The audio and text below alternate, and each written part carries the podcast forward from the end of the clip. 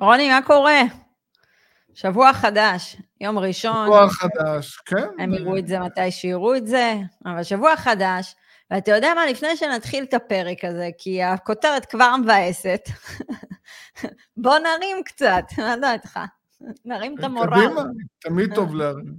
נרים את המורל בימים כאלו. אז תראה. שלחנו אה, לקורס נדל"ן שלנו, אז המטרה היא בסוף גם להבין איך לנתח נכס. ושלחנו להם כתובת של נכס באטלנטה שהם צריכים לנתח, ואחד התלמידים שלח בקבוצת וואטסאפ, אתה יודע מי זה? כן, ראיתי את זה הבוקר. את התמונה שנמל התעופה של אטלנטה הוא הראשון מבחינת אה, ביזי, כאילו עומס, עומס, העומס אה, שלו, עומס תנועה. בדיוק. זה, זה בעצם אה, סוג של תרשים כזה. הראשון. עכשיו, כשאני ואתה השקענו, הוא היה השלישי, עם אה, זה שאנחנו ראינו שיש המון אה, דיבור על אה, הרחבה של הנמל תעופה, כדי להפוך אותו לנמל תעופה מספר אחת ב, אה, בעולם, מבחינת אה, כמות הטיסות יוצאות, נכנסות וכו' וכו' וכו' וכו', וגם שילוח וכל מיני דברים כאלה. וזה נחמד לראות את מה שהסתכלנו עליו ב-2015, אה, בא לידי ביטוי ב-2022, שזה 2023, מתממש, נכון. מתממש. וזה מה שקשה למשקיעי נדל"ן, אתה מבין? משקיעי נדל"ן, מה מסתכלים? תגידו, מתי אני ארוויח כסף? מה התשואה? מה התשואה? הם רואים מה התשואה? הם רואים את התמורה המיידית, אבל משקיע שהוא מנוסה יותר, הוא רואה את הפוטנציאל. כי את מדברת על העסק שלנו שפעל שם החל מ-2015, אני הגעתי לשם בסוף 2012, ובעשר שנים השינוי היה מטורף. זה גם אה, שינוי של ההתחדשות וכל ההתפתחות של האזור הזה. אה, בשנתיים, שלוש האחרונות, בעקבות עלייה רוני, חדה צמצם, צמצם, צמצם. אנחנו תביא שורת... רואים אה, שינוי דמוגרפי של האוכלוסיית שוכרים, וכן, קשה לנחש מראש כמה זמן תהליך כזה ייקח. אה, תודה רבה. אז זה כל הקטע שמשקיע נדל"ן, מישהי שאלה אותי באינסטגרם, מתי אני ארוויח? כאילו, מתי אני הרווחתי? אה, חברים, זה עניין של תהליך, אתם לא אמורים להתבסס על הכסף הזה למחיה חודשית. נכון, אתם אמורים אבל לבנות תיק לגיל פרישה, וזה לוקח אני- זמן. אני ממליץ תמיד להסתכל לטווח בינוני ארוך. אמת. יאללה, אז הפרק של היום זה ההוצאות שלי זינקו בשלושת אלפים שקל בחודש, וזה עדיין לא הסוף, יאללה, פתיח ונתחיל. קדימה.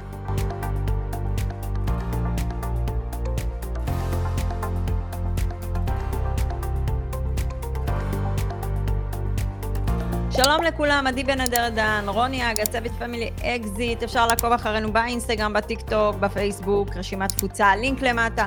הקורסים שלנו, גם קורס חדש במימון וגם קורס אה, נדל"ן, השקעות נדל"ן, ללמוד, להסתכל איך באמת מסתכלים על השקעות נדל"ן, ולא לא, לא, לא חלומות, חבר'ה.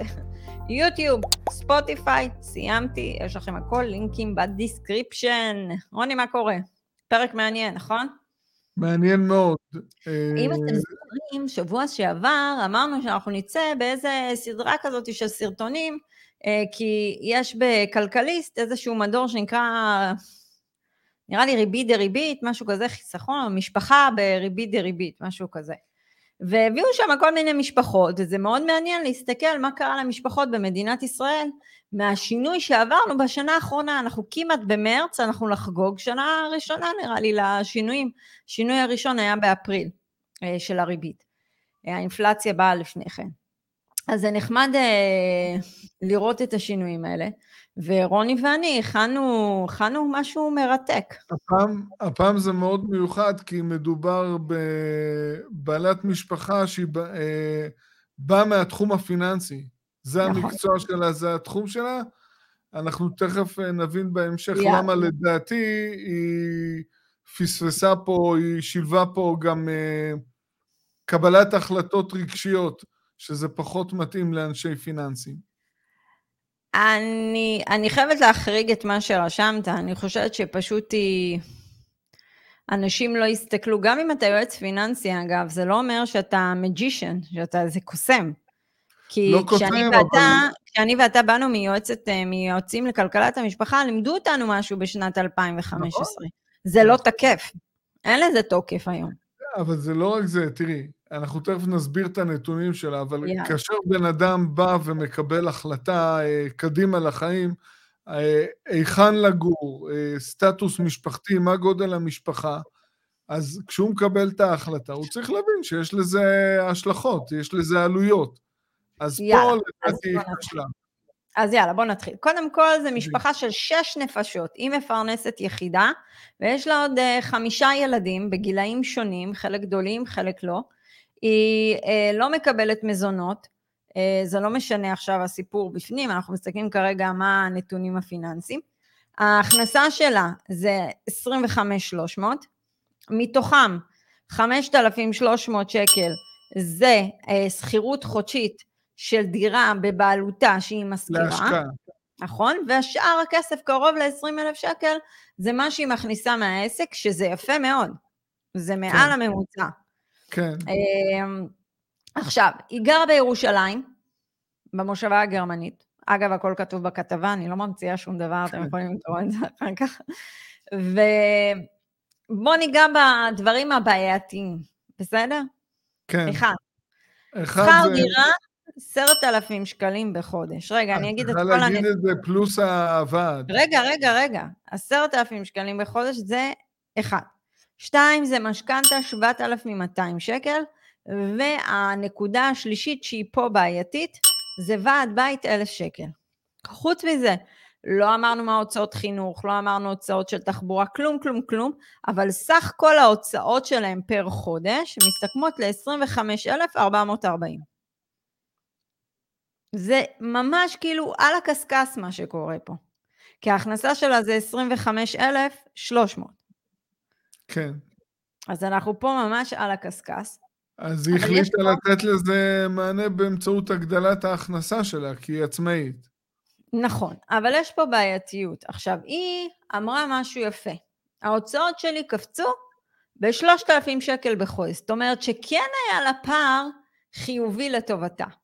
אבל נכון. ממה נובע הפערים האלה? עכשיו, איפה הבעייתיות בכל מה שקורה פה? אחד, זה כשאתם מכניסי, מחליטים שיהיה לכם דירה להשקעה, נניח הדירה שהייתה בבעלותה, היא בטח הרחיבה את המשפחה, עברה למשהו יותר גדול, והשכירה את הדירה שלה, אבל היא לא השכילה להחליף את הסטטוס של דירת מגורים לדירה להשקעה. מה הכוונה?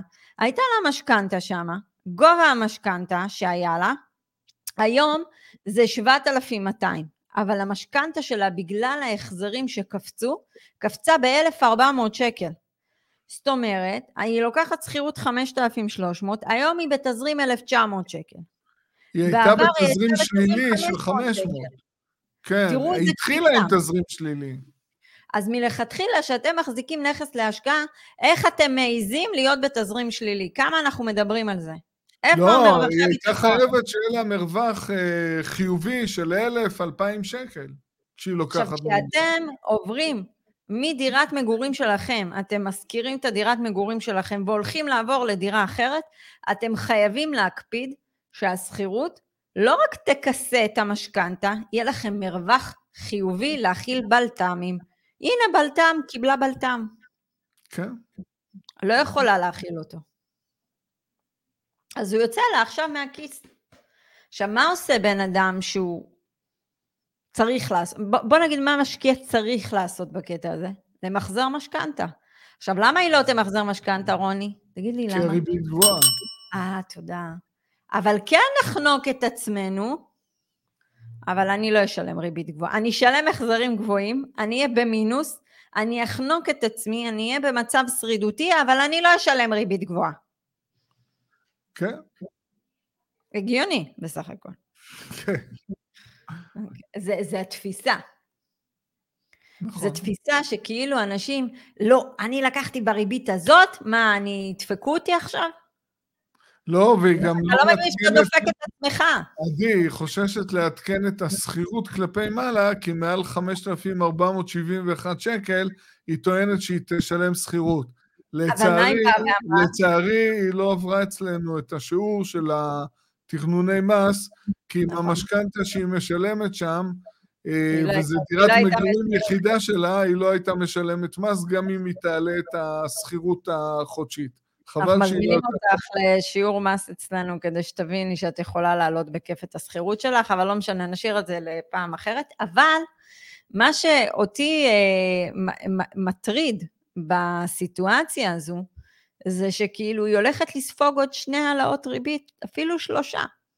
שני העלאות ריבית, אבל גם עדי, יש פה חוסר אה, ודאות אה, פוליטי-כלכלי. אם, אה, אם ימשיך אותו תהליך שקורה עכשיו, והמטח יעלה, זה יעקר את כל היבוא, זה יאיץ את האינפלציה, אז יהיו יותר משני העלאות ריבית. רוני, אולי היא תעבור להיות טבעונית, זה יותר חסכוני, לא? אז, בשר. אה, אז יש פה, אני חושב שגם יש פה בעיה נוספת, שזה אה, הכנסה אחת. אבל ההכנסה שלה יפה. אנחנו לא הכנסה יכולים... יפה, אבל זה הכנסה אחת. לא שיש לה עוד אה, הכנסה של עוד בן זוג ועוד הכנסות מניבות פסיביות.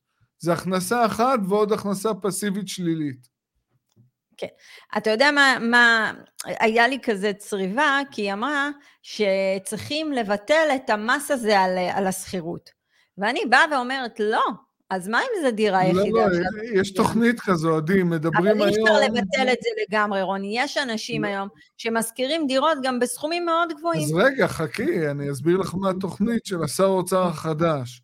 התוכנית היא אה, עד אה, שכירות שאת משלמת, את מקבלת שכירות עד 7,500 שקלים וגרה בשכירות, אז עד 7,500 שקלים יהיה פטור ממס. בסדר, אין בעיה, אז זה. הוגן, כי הרבה אבל אתה לא צעירים יכול לבטל את המס. הזה לגמרי. אה, לא. לא, אבל להעלות את זה, שלפחות את למעמד. ביניים יהיה הקלה, זה בסדר, זה את הוגן. המדרגה לעלות. אוקיי, בסדר, כן.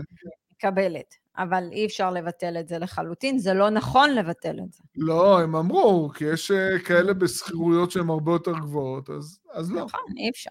אוקיי, עכשיו, אה, הדבר השני שהתייקר לה, אוקיי? זה ועד הבית.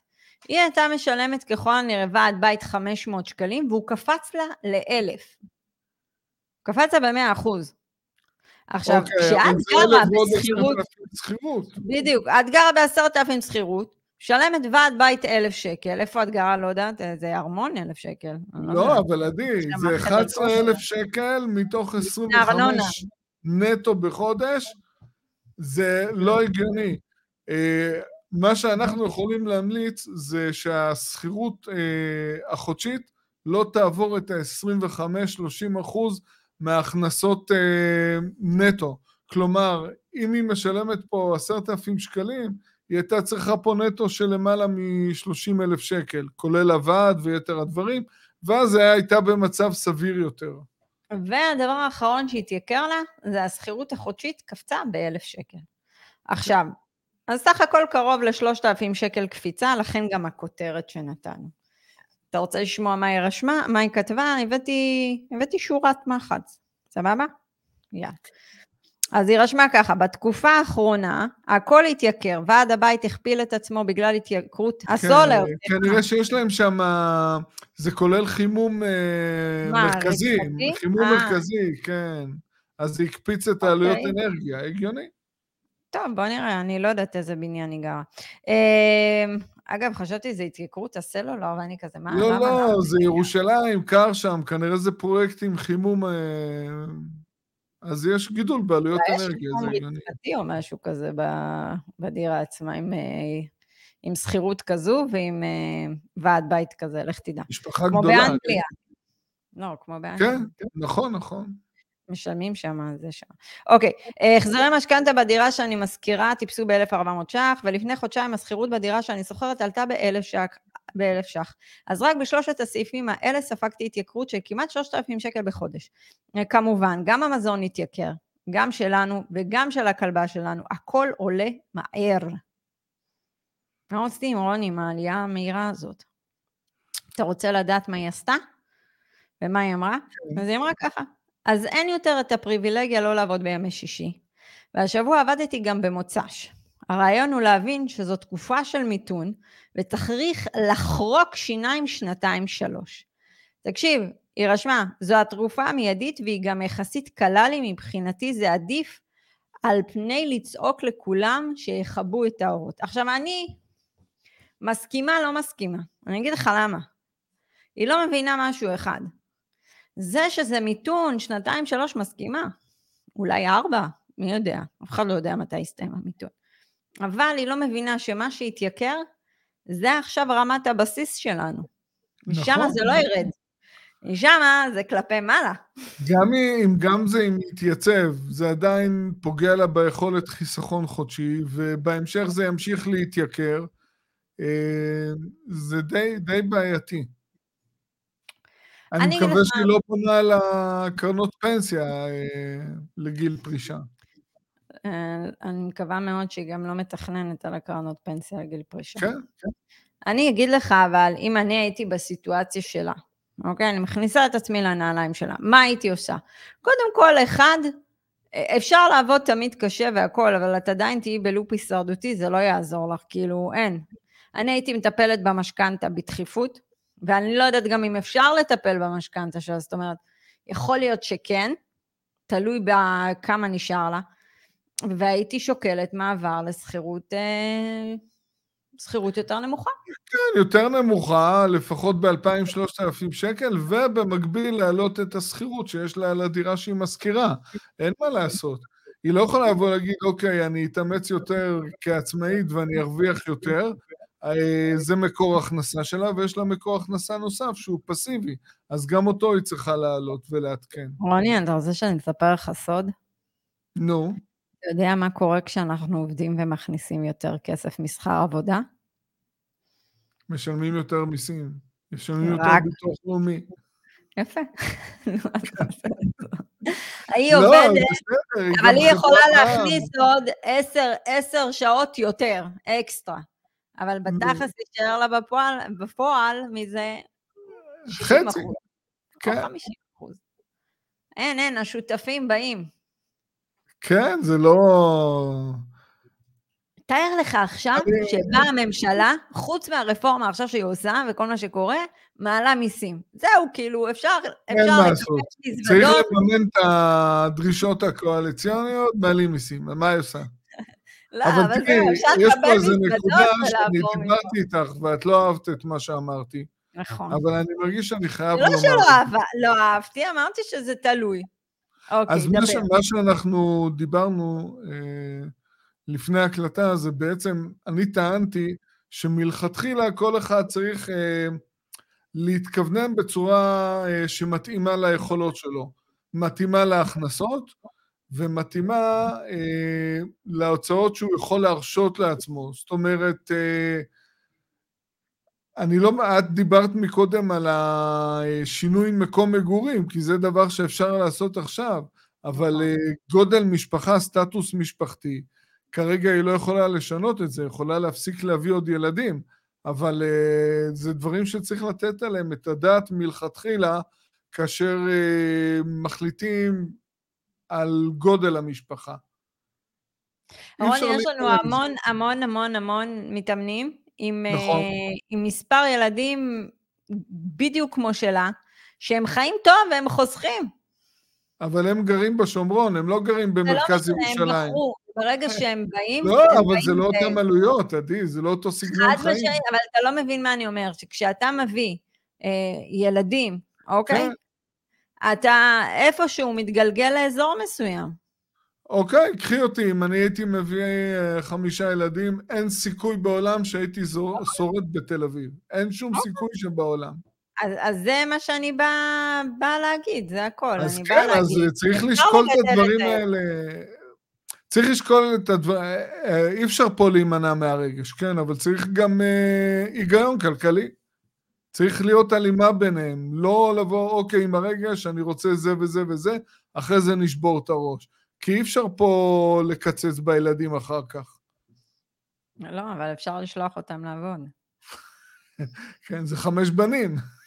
לא, למה? יש שני בנות נראה לי. לא, לא, זה חמש בנים. בוא, בוא, בוא נראה. לא, נראה לי שיש לה בת. יש שם סעיף שהוא לא מובן לי.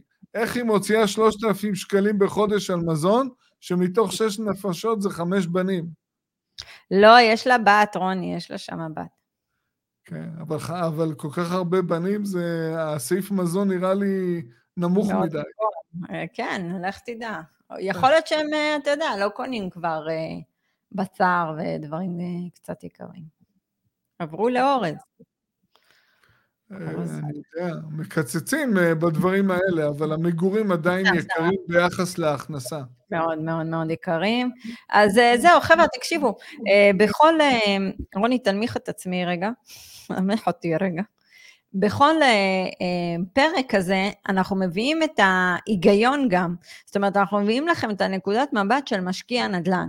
אתם שמעתם מה אמרנו פה על הנושא הזה של הסוויץ' ממגורים לדירה להשקעה. זאת אומרת, המעבר הזה, אבל לא המעבר הזה.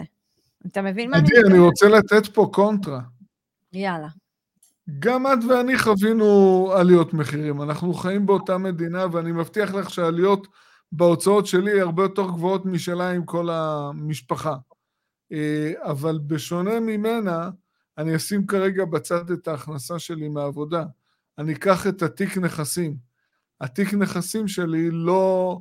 הוא נתן מענה מלא והרבה מעבר לגידול בהוצאות מחיה, והוא מאפשר לי לא לעבוד יותר קשה ולתת מענה למצב הזה.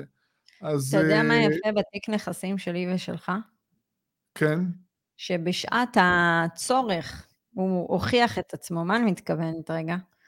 כאילו עכשיו אנחנו חווים איזה שהם אה, אינפלציה והעלאות, ו- ודיבור על מיתון בישראל, בגלל הרפורמה, לא בגלל הרפורמה, כן. זה כבר לא מעניין האמת, זה מצב מוגמר, זה לא מעניין, אנחנו מתעסקים בעיקר.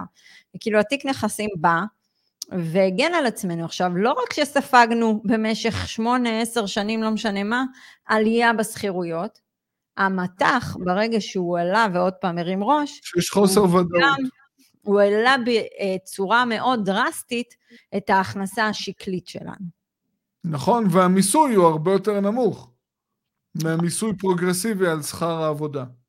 אז לשאלה של מי ששאלה מתי מרוויחים מתיק הנכסים, דווקא בתקופות כאלה. כן. זה הרווח האמיתי. בתקופות קשות, נכון. תקופות קשות ש... מה, מהעיניים שלנו הן לא, קשות. לא, עדי, קחי, אם היה לה שם תיק נכסים, זה נכון. בקלות היה מפצה אותה על העלייה של 3,000 שקל בעלויות מחיה שלה. חד משמעית, אותי ואותך זה פיצה הרבה יותר משלושת אלפים שקל. מה, לא היו אה, לנו נכסים שכל נכס העלינו את השכירות באלף שקלים? אני יכולה להגיד לך שעכשיו יוצאות לי שני סוחרות, שהם אה, קשה להם כבר אה, לשלם את השכירות, והשכירות שלי קופצת בכל אחד מהנכסים בעוד 250 דולר. אבל בבקשה, 500 דולר, אז כבר יש לך, אה, בשתי נכסים כבר יש לך יותר מחצי מהעלייה של ההוצאות מחיה שלה. מהגידול בהוצאות מחיה. זה הדובדבן שבקצפת. אנשים לא מצליחים להבין את זה, כי הם לא יכולים לחוש את זה, כי אין להם את זה עדיין. אבל אם אתם... אז אה, מציעה שם לבוא וללחוץ אה, על פוליטיקאים. נכון. הם באמת, הם מחכים, מחכים לנו שם. תראה, את ההפגנה האמיתית, אני ואתה עשינו כשבנינו את התיק נכסים. עדי, היא מדברת על להשפיע על פוליטיקאים. עם מי מדברים שם בדיוק? אני לא הבנתי. כרגע, עם, עם מי רוצה לדבר כרגע? בוא נשאל אותך את השאלה הזו. אה, דווקא בתקופה כזו. אה, טוב, תן משפט סיכום וסיימנו. אז, אז קודם כל, אה, אני אתייחס לשלב הראשון, שהוא מאוד בולט מבחינתי, זה השלב של קבלת החלטות אה, כלכליות, פיננסיות, משולבות ברגש, וזה צריך לתת לזה את הדעת. השלב השני זה בעצם אה, מתן מענה לכל מיני בלת"מים באמצעות ריבוי מקורות הכנסה פסיביים. זה נותן מענה להכל. אני אתן את ה... שכר עבודה מוגבל, אני אתן את החוות דעת שלי. מיסים. אני אתן רגע את הנקודת מבט שלי, והיא ספציפית על הסרטון הזה. אני אגיד דבר כזה, כשאתם עושים את המעבר בין דירת מגורים לדירה להשקעה, שאתם רוצים להפוך את הדירת מגורים שלכם לדירת להשקעה, אתם חייבים להפוך אותה, את הכל שמה להשקעה. זאת אומרת, אין דבר כזה, אין מקום לתזרים שלילי בייחוד בשוק שאנחנו היום חווים שזה שוק עם מיתון. אין מקום לתזרים שלילי. אין. 1,900 לא שקל. בחודש תזרים שלילי. לא זה, יעבוד. נט, זה תזרים שלילי נטו, בשביל לכסות את זה היא צריכה להרוויח 4,000 ברוטו יותר. זה מה לא שאמרתי. הגיוני. לא יעבוד. תזרים שלילי, ביג נו נו. רוני, שיהיה לנו שבוע טוב, ושבוע הבא נקליט אה, עוד איזשהו פרק. הלוואי, שיש שבוע טוב. יאללה, ביי ביי רוני. ביי.